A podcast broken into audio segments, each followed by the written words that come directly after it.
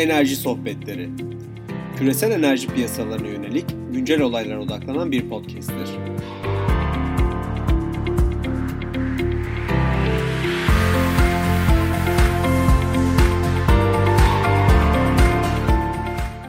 Merhaba, 6 Mart 2020 akşamı Londra'dan karşımızda Cüneyt Kazakoğlu var. Cüneyt merhaba.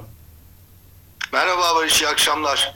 İyi akşamlar Cüneyt. Bugün tarihi günlerden birini yaşadık. Petrol fiyatları düştü. Ama istersen önce koronavirüsle başlayalım. Oradan petrol fiyatlarına geçelim. Buyur mikrofon senin. Şimdi dediğin gibi bugün hakikaten ben yani ben bayağı bir kötü gündü. OPEC anlaşamadı Rusya. OPEC ve daha doğrusu OPEC bildiğimiz OPEC ve Rusya anlaşamadılar. O yüzden petrol fiyatlarında aşırı bir e, aşırı bir düşüş gördük. İşte şu anda 45 dolara düştü Brent. TI 42 dolarda falan. E, yani yüz, düne oranla sadece %10'luk falan bir kayıp bu. 2009'dan beri falan bir günde yaptığı en büyük kayıp. E, niye bu kadar oldu? Çünkü piyasa dengesi aşırı derecede bozuldu. Bu koronavirüsü nedeniyle e, talepte büyük bir çöküş yaşanıyor petrol talebinde. E, şu anda bunu dünyada Bloomberg'de büyük Wall Street bankaları ve consultancy'ler arasında ilk FG'yi negatif talep bekliyor diye açıkladı. Evet. Ee, biz geçen hafta negatif talebe dönmüştük. Bizden sonra Goldman geldi. Biz bugün negatif talebi 500 bine çıkardık. Günlük 5 yarım milyon varillik günlük talep düşüşü bekliyoruz. 2020 yılında hı hı. önceki yıl oranla bu e, tabii bütün yıl birinci çeyrekte bu rakam 3 milyon varile falan yaklaşıyor hı hı. günde. Ocak ayı içinde 5 milyon özür dilerim Şubat ayı içinde 5 milyon varili geçiyor. Yani bu koronavirüsünün tam en ağır vurduğu ayda Şubat ayında petrol talebindeki çöküş günlük 5 milyon varili geçiyor. Ee, petrol talebindeki artış ya da azalışın 2000 bu yılın ikinci çeyreğinde de azalışın devam edeceğini bekliyoruz. Daha az bir değerde 400 bin falancık gibi. Üçüncü çeyrekten itibaren artışa dönecek gibi duruyor bizim gözümüzde. Hala yani bu işte V şeklinde, U şeklinde, L şeklinde falan filan e, e, toparlanma senaryolarında biz hala nispeten kısa vadeli bir e, arz krizi ya da fiyat krizi tarzında görüyoruz bunu. Bundan sonrasında olabilecek şey e, bizim yani bir şahsi korkum da diyeyim. Bunun hakikaten daha önceki bir önceki e, şeyde de galiba podcast'te bunu konuşmuştuk zaten yani bu gerçekten böyle işte 2009'dan beri gelen büyük kriz olabilir mi diye. E, bunun o, o, o tarz bir yöne evrilmesi ve işte küresel gayri safi hasılayı falan etkileyerek daha uzun süreli kalıcı bir e, petrol talebinde çöküşe yol açması. Şimdi bugünkü olan olayda tabii petrol talebi bu kadar çökmeden önce gene işler nispeten iyiydi. Şu anda petrol pi- piyasalarında bu Eylül'den beri acayip bir dönem yaşıyoruz. Yani bizim tecrübeli çok daha kıdemli uzmanlar var burada 40-50 yıldır bu işin içinde olanlar. Dedikleri şey ben bütün kariyerim boyunca bu kadar belirsizlik görmedim. Yani düşün Eylül'de mesela hiç kimse hatırlamıyor ama Eylül ayında Suudi Enerji Bakanı değişti. Hemen arkasında gene Eylül ayında bu Abkaik saldırısı oldu. Hı hı. Suudi yani, tesisleri bombalandı. Ya o ta nerede kaldı şimdi kimse hatırlamıyor. E, bu yıl düşünsene IMO 2020 denizcilik Aynen. yakıtları için büyük yıl. Kimse hatırlamıyor şimdi. Hı hı. 6 Mart'tayız. 1 Mart'ta bu carriage ban denen hikaye başladı. Hı. Scrubber olmayan tankerlerin ve gemilerin yüksek kükürtlü fuel oil taşıma yasağı başladı. Hiçbir yerde haber haber görmedim mesela. Kimse artık umursamıyor bunu. E, Amerika, İran şeyi devam ediyor. İşte bu trade war arkada ticaret savaşları devam ediyor. Üstüne üstlük Libya geldi. Mesela Libya acayip derecede çöktü. Adamlar birkaç ay önce günde bir milyon varı ihraç ediyorlardı. Birkaç yani 2019 sonunda. E şimdi şu anda Şubat ayındaki ihracatları adamın 80 bine düştü. Sıfır, sıfır çekiyorlar şu anda neredeyse yani. Onun dışında onun dışında bakacak olursan yani şu andaki petrol piyasasından arz çıkışı, işte İran yaptırımları, Venezuela yaptırımları, bu Libya olayı, işte OPEC'in kendi hali hazırda hali hazırda devam eden bir buçuk milyon varillik kesintisi 2018 sonundan beri devam eden bunların hepsini ekleyecek olursan zaten şu anda bayağı bir 6-7 milyon varillik bir arz kesintisi var piyasada. Evet. Bu da OPEC'in işini bayağı, OPEC'in işini bayağı güçlen, işini bayağı kolaylaştırıyordu. Yani bütün bu koronavirüs hikayesi olmasa Adamlar aslında şu andaki kısıntılarla rahatlıkla devam edebilecek durumdalardı. Hı hı. Fakat bu koronavirüs talep tarafında büyük bir çöküntüye yol açınca hı. şu anda tabii birden bir arz tarafında fiyatı dengelemek için arz tarafında kısıntı yapma ihtiyacı duydu diyeyim ortaya çıktı. Fakat tabii bu da açıkçası OPEC, bu OPEC artı OPEC ve Rusya daha ziyade Suudi Arabistan'la Rusya demek bu. Suudi Arabistan ve Rusya arasında bir çatlağa yol açtı. İşte Ruslar istemiyorlar kısmayı. Çünkü daha önce de 2015'te de falan da denendi. Hiçbir şey olmadı. Yani Amerika'yı falan Amerika'dakiler üretime devam ediyor. Amerika'nın kaya kaya petrol üretiminde yapısal bir değişiklik var. Mesela kimse bunu kısınca gidecek, kısınca gidecek diyorlar. Düşük fiyata iflas edecek şirketler ama son birkaç yıldır bunun biz raporlarda çok yazdık. Yani Exxon ve Chevron gibi majorlar artık kaya petrol işine giriyorlar. Derin Onların tabii- cepler olan, derin cepler olan, yüksek paralar olan, likitler olan. Aynen öyle. On- Onların onlar yani petrol fiyatı 20 dolara da düşse üretime devam edecek firmalar. Öyle iflas edecek firma falan değil. Dolayısıyla bunu bütün bu OPEC kısıyor, Amerika pi- piyasa payı kapıyor. OPEC kısıyor, Amerika piyasa payı kapıyor gibi bir durum oluyor. Ruslar bu sefer buna yanaşmadılar ve zannediyorum işte bir süre fiyatlar düşsün. Neyin ne olduğu takke düşsün, kel görünsün tarzı bir e, mentaliteyle hareket ediyorlar. E, yani olacaktı o işte. Şu anda işte 45 dolara düştü. Bu Peki. tüketiciler için tabii gayet, gayet güzel bir şey yani. Şu şeyde özellikle bu Ali Oktay var ya Platz'ta, o Evet. Houston'da galiba. Hı hı, üstü. Adam yani şimdi o yani benzin bedava oldu orada neredeyse. Evet. Ya burada e, şöyle bir ilginç bir durum var. Şimdi birinci olarak aslında bugünkü krizin sebebi yapısal bir şey değil. Bir koronavirüs dediğimiz bir hadise. E, aynı şekilde de e, düşük petrol fiyatı eğer yapısal bir kriz yoksa orta sınıf ve altı için sen de tweet atmışsın. İyi bir şey aslında. Yani dolayısıyla bu petrol talebini canlandırabilir bir. İkincisi e, yenilenebilir gelişmelerine ket vurabilir. Çünkü en düşük petrol fiyatlarının olduğu dönemde de Avrupa Climate Law açıkladı biliyorsun yani. Ne diyorsun? Kesinlikle bu, bu ikisi de doğru fakat şöyle bir olay var. Orada da şöyle bir e, karşı argüman. Şimdi ikinci argüman kesinlikle doğru. Yenilenebilire bayağı vuracak. Yani insanlar zannediyor ki işte petrol piyasaları böyle karıştı falan ama yenilenebilire de gayet bayağı olumsuz etkisi olacak bir. Özellikle mesela doğal gaz fiyatındaki falan düşüş acayip derecede etkiliyor. İkincisi tüketiciler açısından da şöyle bir terslik var. Ee, de bayağı düşecek gibi duruyor bu virüs nedeniyle. Yani bu yapısal bir şey değil dediğin gibi dışarıda harici bir etken virüs fakat bu virüs insanları eve kapanmaya zorluyor. Yani çıkıp da kimse arabayla bir yere gideyim işte benzin de düştü işte bugün de bak hafta sonunda hava güzel şuraya gidelim demiyor artık. Yani o yüzden bu turizm endüstrisi, gezi endüstrisi vesaire bayağı kötü etkilenecekler. O şekilde ben, ben o şekilde onun çok büyük bir olumlu etkisi olacağını zannetmiyorum. Yani bugün mesela çıkan bir haber haber, haber tweetledim belki görmüşsündür. Lufthansa, Evet, evet, Lufthansa. Mart, Mart, Mart ayında kapasitesini yüzde 50 düşür, düşüreceğini söyledi. Yani yarı yarıya indiriyor adamlar uçakları. 200 Yarı bin varil dünyada- iki- 200 bin varil bölü günde talep düşmüş olacak bir anlamda. Demişsin galiba. yani Mart ayında 100 bin düşmüş olacak. Çünkü sadece Lufthansa günde 200 bin varil sadece Lufthansa günde 200 bin varil jet yakıtı tüketiyor. Ya bunun nasıl bir nasıl bir şey olduğunu söylemek için şöyle bir şey şöyle bir şey söyleyebiliriz. Ee, Yani işte Türkiye'nin jet yakıtı ne kadar zannediyorum 100 bin falan 100 bin varil falan olması lazım. Yani sadece Lufthansa Türkiye'nin tükettiğinin iki katı kadar jet yakıtı tüketiyor bir şirket. Şimdi bu adamlar %50 kısacaklar kapasiteyi. Şimdilik sadece Mart ayı için kısacaklarını söylemişler. E, Fakat bu bunun devamı da geliyor. Ve de şöyle bir olay var. Yani dü- dünyada jet yakıtı talebi 7 milyon varil.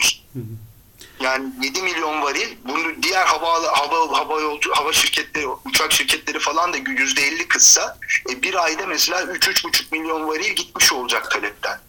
Sen Mart ayında bir 3,5 milyon kaybettikten sonra Nisan'da tekrar %100'e dönsen bile Evet. Senin o sırf jet yakıtından böyle 600-700 bin. Yani biz şu anda dedik ya toplam küresel talebi 500 bin düşüyor diye görüyoruz diye. O zaman böyle bir senaryoda sırf jet yakıtı talebin bile bizim toplam talep düşüşüne geçiyor. Yani bunlar hakikaten böyle bu işin yani bu bu koronavirüsün yarattığı olay hem arz petrol şeyinde petrol açısından konuşmuyorum ama iktisadi açıdan hem arz taraflı hem talep taraflı. Yani arz taraflı işte fabrikaların durması, sanayiye olan etkisi falan talep tarafında da işte insanların uçmayı bırakması, gezmeyi bırakması, tüketim harcamalarını kısması, evde kalması falan filan gibi bir sonuç yaratıyor. Dolayısıyla böyle o yüzden bu sarmalın içinden çıkmak çok çok çok güç. Teknik olarak baktığın zaman hakikaten acayip saçma geliyor. Yani normal bir tane gripten kötü değil koronanın aslında ölüm oranları vesaireleri. Ama bu panik sarmalına girdiğin zaman Aynen. hem arz taraflı, taraflı hem talep taraflı vurmaya başladığı zaman ekonomi ondan çıkmak çok kötü oluyor. Çok zor oluyor yani. Şu anda hakikaten işte dediğim gibi biz bu, bu yıl mesela 500 bin talep düşüşü bekliyoruz ve dediğim gibi sana yani sırf jet yakıtında böyle millet dünyada herkese tamam biz %50 kesiyoruz dese bizim 500 bin bile iyimser kalıyor yani. Ee, sen herhalde bugün OPEC toplantısını bayağı yakından takip ettin. Ben bir majör değişiklik gördüm. Yani okuduğum kadarıyla yanılıyor olabilirim. Birincisi Viyana Anlaşması OPEC Plus sanki çökmüş gibi olabilir. İkincisi Suudilerin 80 doları telaffuz ettiği söyleniyor ki Suudiler aslında 60-70 dolara sanki hep oynuyorlardı. Ee, bunlar e, bugün aslında gerçekten petrol piyasaları uzun dönemdir görmediğimiz majör bir shift mi görüyoruz acaba? Ya şu şöyle şimdi birinci bir, birinci soru o şey çökmüş olabilir. Yani onu, onu o biraz ondan çok ben ondan, ya bundan sonra hakikaten OPEC'le daha doğrusu Suudilerle Ruslar arasındaki petrol diplomasisi nasıl ilerler? Ruslar hemen mesela Novak'ın 1 Nisan'dan itibaren herkes istediğini üretebilir dedi Novak. Aynen aynen. Yani bir iki, bir iki ay içinde Rusya çok rahatlıkla 500 bin varil artırabilir mesela üretim. Peki, peki yalnız yani, sana bir şey söyleyeceğim şu anda. Tedavül, tedavülde yani Suudi borsasında Aramco hisseleri var. Ve Aramco hisseleri pazar günü açıldığında büyük bir çöküş yaşayabilir. Bildiğim kadarıyla tatil bu iki gün boyunca Suudi Arabistan'da. Suudi Arabistan dönem dönem bunu yapabilmiş. Sence Suudi Arabistan pazar gününe kadar biz işte üretimimizi 3 milyon varil bölü gün kısıyoruz der mi? Ya bu çok çok riskli bir soru çünkü sen de bilemezsin, ben de bilemeyiz. Ama bu bir ihtimal dahilinde gözüküyor sanki. Ya onun cevabı bunu bilemiyor. Bil, evet ben de bilmiyorum. Hiçbiriniz bilmiyoruz. Ama yani teori, teoride niçin mümkün olmasın diyebilirsin. Fakat dediğim gibi asıl burada e, asıl burada Suudilerin de ben ya adım gibi eminim bildikleri şey şu andaki talep taraflı kırılmanın böyle yani Rusların dediği şu açıkçası Ruslar şunu diyor. Ya şu anda piyasada olan şey talep taraflı bir kırılma, bayağı büyük bir talep taraflı kırılma yaşanıyor. Bu talep taraflı kırılmanın petrol fiyatına olan etkisini şu anda arzı kısarak karşılayabilir misin? Bunun cevabı evet mi hayır mı? Evetse kısalım, hayırsa kısmayalım. Suudiler de buna anladığım kadarıyla Rusları tatmin edici bir cevap veremediler. Yani gidişat o istikamette ki ya bugün biz 1 milyon, 1,5 milyon kıssak önümüzdeki ay tekrar 1 milyon, 1,5 milyon kısmayacağımızın garantisi yok.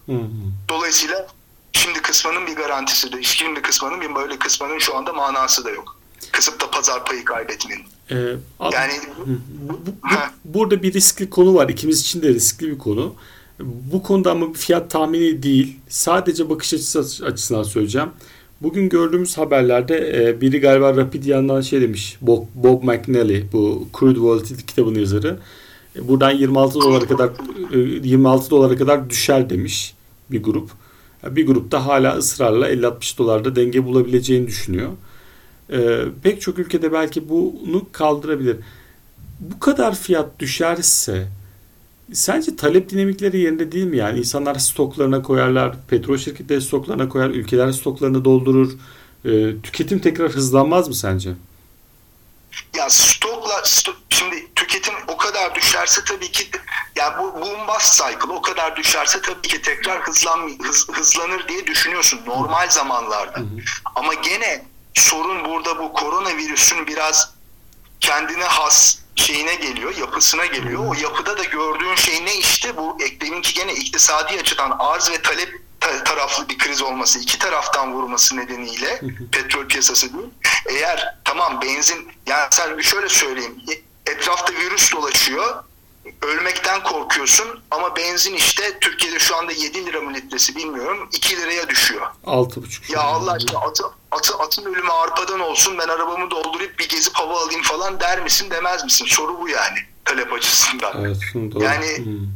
O, o, o biraz psikolojik bir şeye giriyor ve orada da böyle ya bu virüsün da virüsün şeyi bu. Normal bir iktisadi kriz olsa haklısın. O zaman işte enerji fiyatları düşecek. İşte girdi maliyetleri azalacak vesaire tekrar canlanacak. Petrol ithal eden ülkelerin şeylerinde cari cari dengelerinde büyük bir ilerleme olacak vesaire bir sürü böyle pozitif etkisi olacak. Fakat şimdi şu anda baktığın zaman bu ekonomideki talep taraflı kırılma nedeniyle o tarz böyle bir etkisi olacağına çok emin değilim açıkçası. Peki sana bir şey söyleyeyim. Bir de bu işin istersen e, otopsisini yapalım. Aslında Çin 700 milyon yakın insanı kapattığı zaman yani dışarı çıkışlar, eğer de petrol fiyatları bu kadar düşmedi. E, İtalya'ya gittiği zaman sanki biraz İtalya'dan doğru böyle bir oldu. Bir Amerika, Avrupa ve yayıldığı zaman sanki bir düşüş gördü. E, ama e, bugünkü bu hepimizin korkuya kapıldığı yer Japon Çin verilerin açıklanması mı yoksa Avrupa'da bu işin artması mı sence? Ya bugünkü fiyat düşme, koronavirüsü fiyatlarken baktığınız en büyük rakam neydi? Data neydi? bakarken baktığımız en büyük data kesinlikle Çin yani. Çin'in sonuçta ta- talep olarak baktığınız zaman yani ben mesela de biraz önce dedim ya birinci çeyrekte birinci çeyrekte e, biz küresel talebi 2.9 milyon düşeceğini bekliyoruz diye.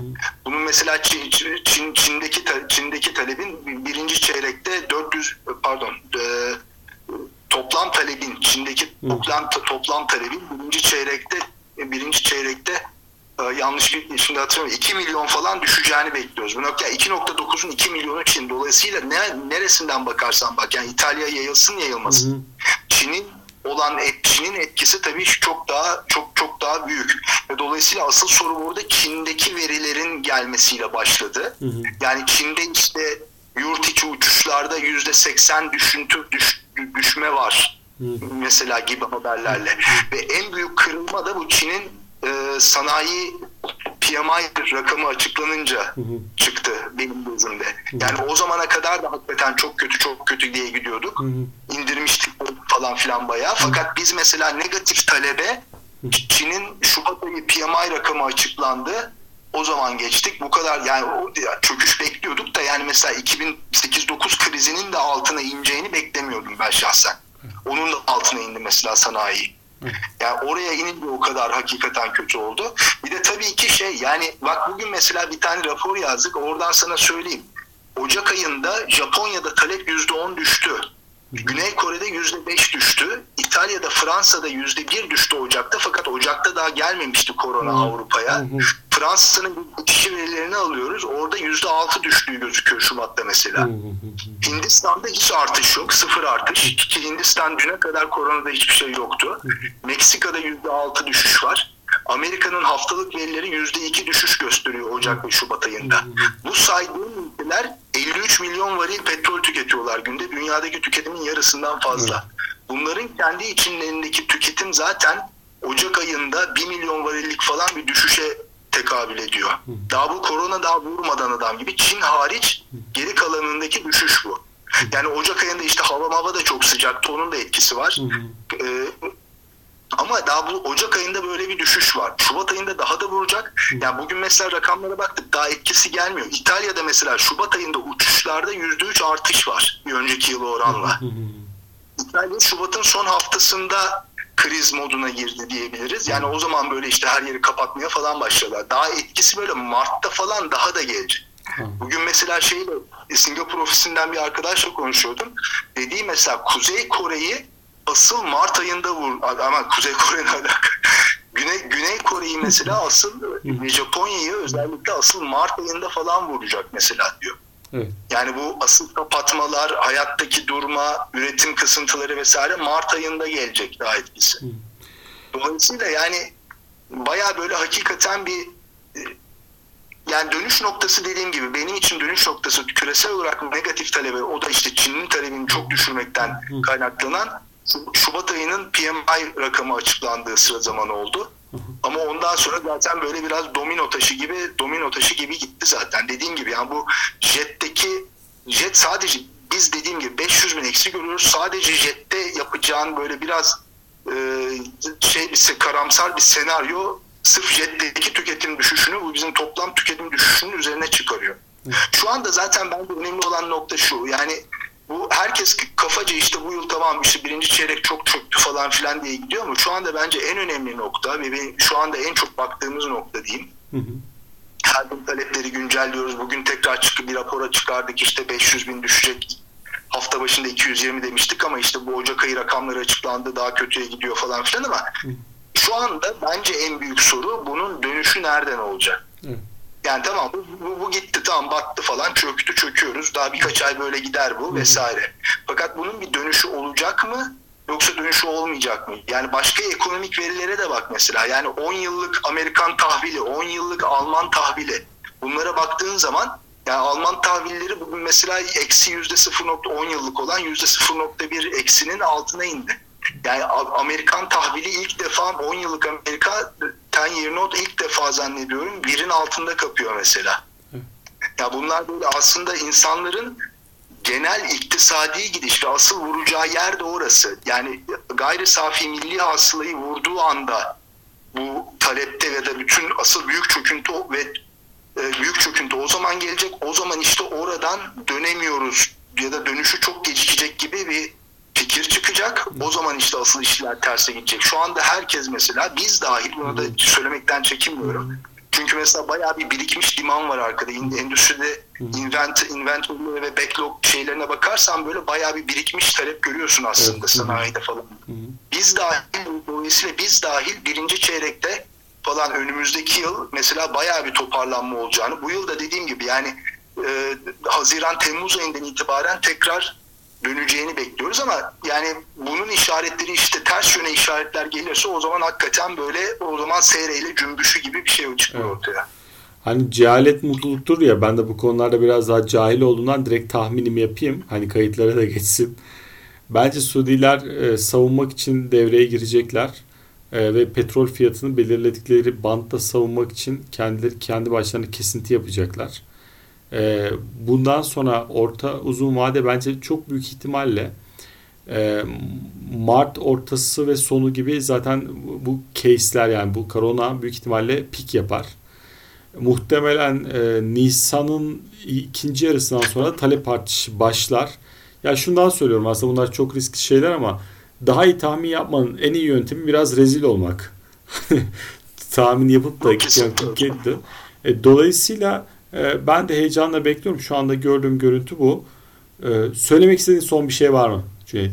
Son şey merak, merak ettim şimdi sorduğun için soruyorum. Bu şeyde koronanın Mart ortasından itibaren pik yapacağı şeyine nasıl ulaştın? Ebola. Bunu sorma e, nedeni de e, çünkü bizim bir bizim, bizim bir içeride kullandığımız müşterilerle paylaşmadığımız bir modelleme var. Evet. O, o modellemede biz de biz de aynı şekilde Mart ortasında falan pik yapacak gibi görüyoruz. Yani ondan sonra dışarıdaki case'lerde de azalma gözükecek vesaire. Biraz böyle geriye dönüşe olan yönelik inancımız ya da imanımız oradan kaynaklanıyor. Ben şöyle e, Ebola'nın e, Ebola ile ilgili makalede özellikle bu epidemik yayılması 10-12. haftada pik yapmış.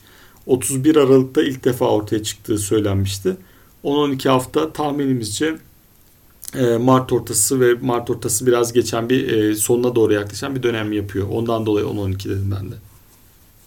Yok işte aynen bizim modellemede Mart ortası ya haftaya falan pik yapacak gibi bekliyoruz biz. Ya haftaya ya ondan sonraki hafta. Eğer öyle olursa işte o zaman hakikaten bu arkadaki birikmiş talep falan da gelir ve işler biraz daha kolaylaşır. İşte Fed şimdi acil faiz kesti, kıstı. Yanılmıyorsam iki hafta galiba sonra tekrar bir şeyleri var. O zaman mesela tekrar kısacaklar falan gibi duruyor. Böyle o tarz böyle suni teneffüs e, mekanizmaları da devreye girer belki. Hı hı. Ondan sonra tekrar toparlar diye düşünüyorum ben de hakikaten. Ama dediğim gibi yani bunun tersi bir, bir iki işaret geldiği takdirde psikoloji öyle bir e, seviye halde ki evet. her şey tekrar olabilir. Pazartesi ne vardı? Ha, şimdi tabii bunu şey yap, bu, bu önemli. Şimdi pazartesi günü IEA'in aylık raporu yayınlanacak. Üstüne üstlük adamların biraz IEA'in şanssızlığı pazartesi günü orta vadeli öngörü raporunu da yayınlıyorlar. Yani tam böyle şeyin ortasında böyle bir krizin ortasında orta vadeli görünüm raporu yayınlamak son derece zor bir şey. Her halükarda IEA şu anda yanlış hatırlamıyorsam 2020 talep artışını 800 bin varil olarak görüyordu eski bir önceki raporunda. Bunda çok büyük bir indirime gidecek pazartesi günü. Ben adım gibi eminim. Yani IEA'in IEA olması nedeniyle negatife inmezler. Petrol talebi işte negatif olacak demezler 2020'de. Fakat zannediyorum negatife yaklaşır, yaklaşırlar. 200 bin, 300 bin varil falan gibi bir şeye inerler. Ve bir de tabii onlar da analist. Aynı senaryoları onlar da yapıyor. İşte ne olursa negatife iner tarzı bir senaryo gelir gelir gibi düşünüyorum. Eğer o, o, o tarz yani o tarz bir şey olursa birincisi en önemli şey o pazartesi. Ondan sonra tabii salı günü EIA'in Short Term Energy Outlook'u yayınlanıyor. Çarşamba günü de OPEC'in aylık raporu yayınlanıyor. OPEC'in rakamlarında çok bir şey yapacağını zannetmiyorum. Çünkü EIA de OPEC'te 2020 yılında petrol talebinin 1 milyon artmasını bekliyorlar. Evet. Onlar da bayağı indirecekler. Fakat OPEC işte şeyde e, e, söyle bu e, şimdi bu basın bu toplantıdan önce yayınladığı şeyde bir basın bildirisinde 480 bine indirdiğini söyledi. Onu rapora yansıtırlar mı ya da rapora kadar tekrar değiştirirler mi bilmiyorum. Ama önümüzdeki hafta pazartesi, salı, çarşamba peş peşe 3 aylık rapor çıkıyor. Aylık veri, aylık öngörü çıkıyor. Dolayısıyla bayağı tekrar hareketli geçecek. Bir de tabii dediğin gibi böyle pazar, hafta sonu Suudiler çıkar da kendi başlarına bir karar açıklarlarsa ya da hafta başında başka şeyler olursa falan filan böyle yani volatilite falan hakikaten zaten VIX'te zirve yapmış durumda. Böyle devam edecek. Bence e, ben şundan dolayı hareket ediyorum. Hani şimdi Aramco halka arz olduğu için tedavüldeki çöküş büyük olacaktır. Bunun önünü almak için ben hareket edeceklerini düşünüyorum bir yandan da. O da o da bir ihtimal fakat yani tabii şey olarak düşünmek lazım. Yani Aramco'nun yüzde beşi halka arz yani öyle bir tam da bir tam da normal bir halka arz edilmiş firma gibi görmemek lazım çok fazla. Ee, Cüneyt çok teşekkürler. Eklemek istediğin son bir şey var mı? Yok ben çok teşekkür ederim. Yani orada gece yarısı oldu galiba. Hiç problem değil ya. Bu çok önemli bir gündü. Çok önemli bir günü bence çok iyi bir mülakatla kapattık. Çok sağ ol. Çok teşekkürler. Ben sağ ol. İyi geceler. İyi geceler. Evet, dinlediğiniz için teşekkür ederim. Enerji sohbetlerini Anchor, Spotify, Apple ve Google platformlarından takip edebilirsiniz. Web sitem üzerinden de iletişime geçebilirsiniz. Bir sonraki bölümde görüşmek dileğiyle. Hoşçakalın.